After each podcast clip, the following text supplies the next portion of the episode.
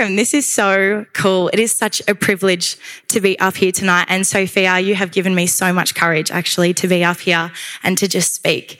Um, it is so cool to also hear the way that God is moving in all these different missions. I just love that there's so many and highly, highly encourage you to be a part of one because you build a bit of a family in those missions and it's, it's pretty special. Um, the word mission actually will not leave me alone. In fact, one of my favourite stories was when I was a red frog on my first year at Lorne, and two years earlier, I had actually been a schoolie there. And um, there was this one night where we were hosting a barbecue just on the streets. And I think there was about 10 or 15 boys that just came over to me and they were like, Oh, are you, are you Ricey's sister? And I said, Oh, yeah, yeah, um, I am. Um, and they said that they actually played footy with Kieran um, growing up. And pretty much the story was that these boys had lost a bet. And so they were going to be attending our schoolie's Red Frog Chapel. And so we walked into the chapel and there, um, we walked in and I kind of said, Oh, we'll just sit at the front, sit at the front, not fully thinking that through because the minute worship started playing, they got out their phone torches and started like swaying side to side. They were screaming oceans, which I was kind of loving, but also like, Oh my gosh, what is going on? Um, and then the guest speaker got up and he was sharing how his own story and he was sharing how there was a time in high school that he was in mentally a pretty dark place, uh, pretty much just ready to give up. And he got a really random text message from a friend actually to say, um, to invite him to a youth group. And he thought, well, I've got nothing to lose. And so he went to youth and continued to go to youth and pretty much said that Jesus saved his life in more ways than one. And it was funny because as we were sitting there, one of the boys turned to me, one of these footy boys goes, Oh, can I, can I go to the bathroom? I said, Yeah, I'm not your mum. You can go. Like, it's fine. you can go to the bathroom. And anyway, the service wrapped up and he, uh, I think I was helping pack up or probably talking to someone. And then we went back down to the Red Frog tent. And three of the boys were actually there waiting for me. And they're like, Chloe, Chloe, Chloe. And I was like, oh, okay. So, how'd you find it? And um, they said to me, What was that? And I was like, I don't know. You, you tell me. And um, they were like, I just had so many feelings. And um, the boy who went to the bathroom actually said that he had to go because he was about to burst into tears. And I just thought, like, they just, those boys encountered something so much bigger than themselves that night. And I got to play a small part in that. And I feel so blessed for that. So, what is mission? Because I feel like we say that word so much that it starts to lose a bit of like, what is it? Um, and so I asked Siri, and as you do, and she gave me a definition that described that a mission is the calling of a religious organization, especially a Christian one, to go out into the world and to spread its faith. And then it actually had, you can see there in brackets, the Christian mission. I then, as you do, search for the Greek translation of mission, which, so sorry if I say this wrong, is apostoli, which means a sending or the sending. And when I was praying about what to say tonight, I just felt that God was pointing to the fact that the Gospels in the New Testament, the first four books um, in the New Testament, describe the narrative of Jesus' mission on earth. So what is Jesus' mission described in the Gospel of Luke? And what does that mean for us? I'm going to pray and then we're going to watch a short video and get back into it. Hey, God, I just, I thank you for the opportunity to just um, be here tonight. I thank you for every single person that has walked into this space, Lord. And I just pray that we just have open hearts because we've got nothing to lose. Lord, I thank you that um, you love and uh, you call us to love. And I just, yeah, I pray that that comes through as I speak tonight. In your name we pray. Amen. And I have chosen you 12 as my apostles.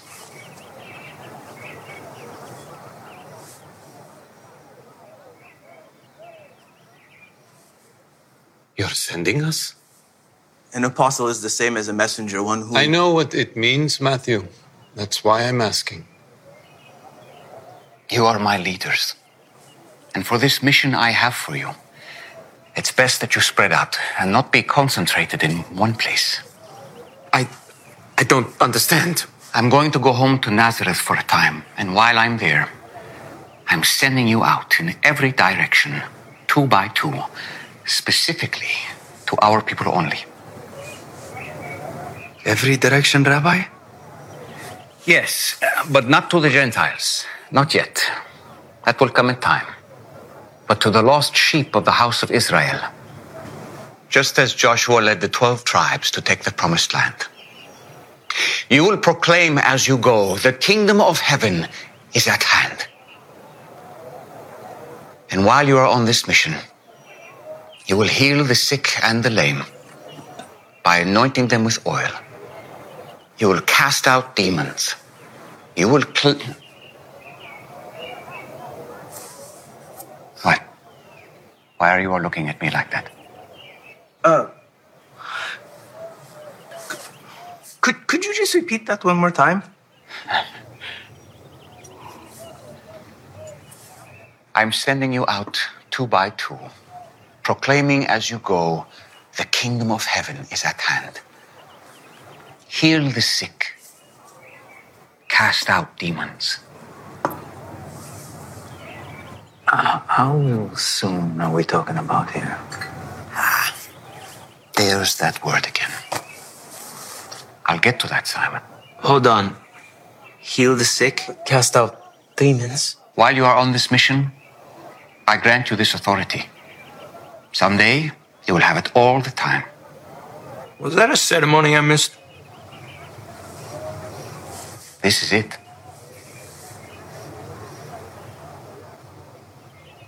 Don't feel any different. I don't need you to feel anything to do great things. I love this video. Um, so it's based on the passages uh, mentioned in the Gospels, but in Luke verses 9 to 6, we, we read So they set out and went from village to village, proclaiming the good news and healing people everywhere. It's just so simple. Like, here are these guys, the 12 disciples that Jesus recruits for his great mission. And I just, I love their normalness as well. I think I often forget when I'm reading the Bible that these were like your average Joe Blows. Like, these were just people. And they probably fell over and probably cracked a laugh. And they just were people. And yet, Jesus turns to them and says, It's your turn. Go and do the impossible. And I love how they're also just casually sitting with Jesus, like just around a table. And it's just, it's such a beautiful image of what it means to be present in his presence. But we have to look at the entirety of what's happening here. Because I think if I was in this situation, I'd be asking a lot more questions. But yet he still tells them to go, to fish for people. I invite you to read with me an earlier passage in Luke, uh, Luke 5, verses 4, where we read about the first interaction uh, Simon Peter has with Jesus. And Simon's in the boat, and we find Jesus teaching on the shore of the lake. And really, without any proper introduction, uh, Jesus speaks with authority to Simon Peter. He says to Simon, Push out into the deep water, let down your nets for some fish. Simon said to him, Teacher, we have worked all night and we have caught nothing.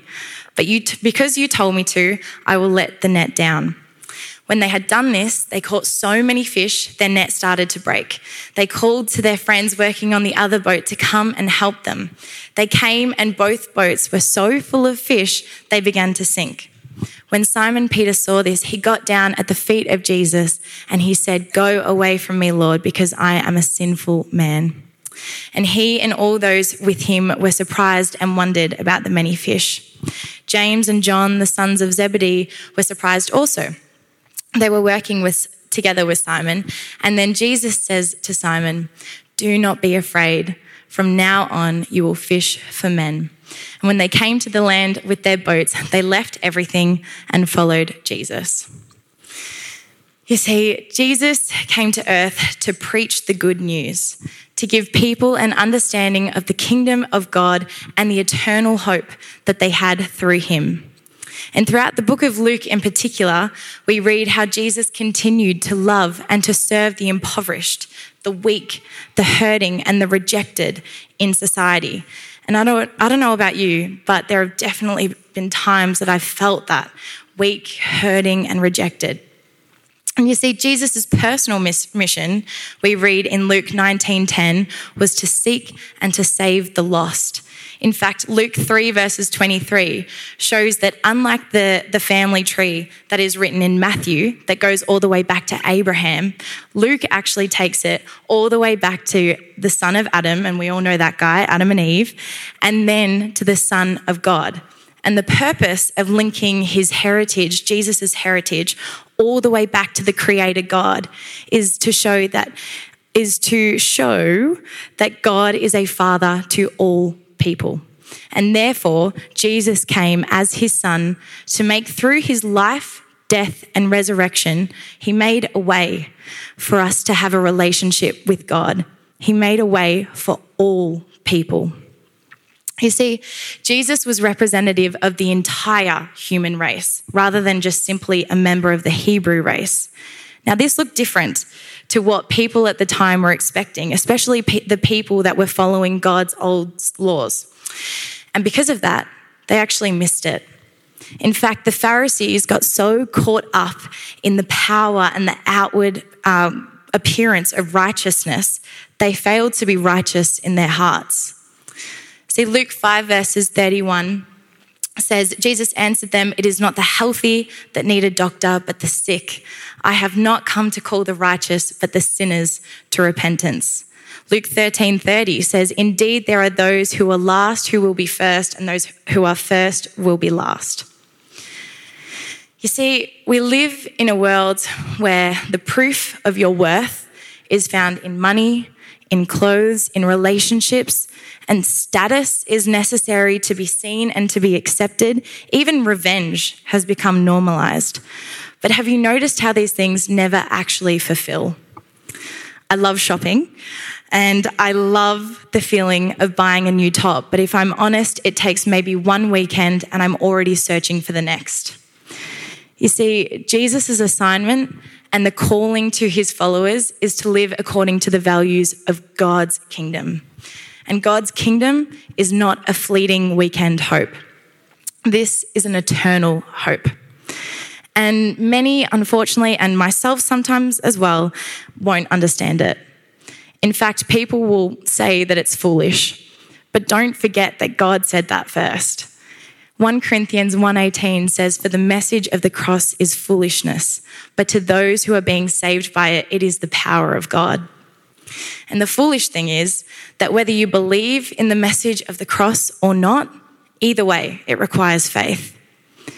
See, when the disciples came back from going out, as we saw, this was, you know, before, and then they would have come back, some of them would have experienced miracles. Some would have had powerful conversations with people, but some would have also been persecuted for what they believed in. They probably had questions for why what happened did happen, but they remained faithful. You see, the kingdom of God is like a man who builds his house on a rock rather than the sand. And when the storm comes, the house on the sand washes away, and the man is forced to rebuild and to rebuild and to rebuild. But the man who builds his house on the rock is secured because he is on a firm foundation. That's Luke 6, verses 48. Friends, let us build our houses on the rock, but do not let it end there. The gospel cannot end in knowledge. The knowledge of the gospel actually should propel us into action. Otherwise, it's not the entirety of the gospel. See, I love, I love the opportunities that we are given when we're on Red Frogs or when we're on beach mission. But we can't limit the power of God to a week on Red Frogs or two weeks on beach mission. I also love um, the line in the video where he says, I don't feel any different. Sometimes I think we spend so much time just waiting for that feeling, you know, that really special feeling and those goosebumps or whatever it is. We miss it or we stay stuck. I'm going to say that again because I think sometimes we spend so much time waiting for that feeling, we stay stuck. See, what would happen? Ask this what would happen if we became fishers of people and leaders of love in a world that is being built on sand, sinking in brokenness, in anxiety, depression, and division? What would happen if we responded to the sending and became living reminders of the hope that is found in the living God, Jesus Christ, made available through his life, death, and resurrection? So, why not?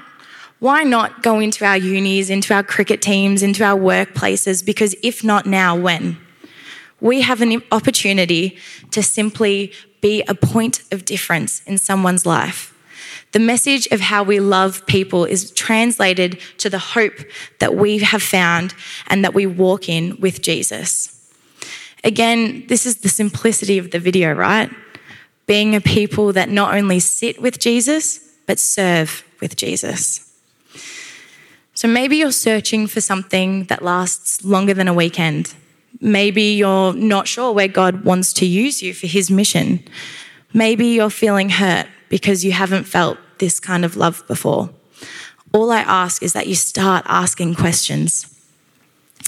The mission of Jesus is found in his life, in his death and resurrection, and without the resurrection, there is no hope.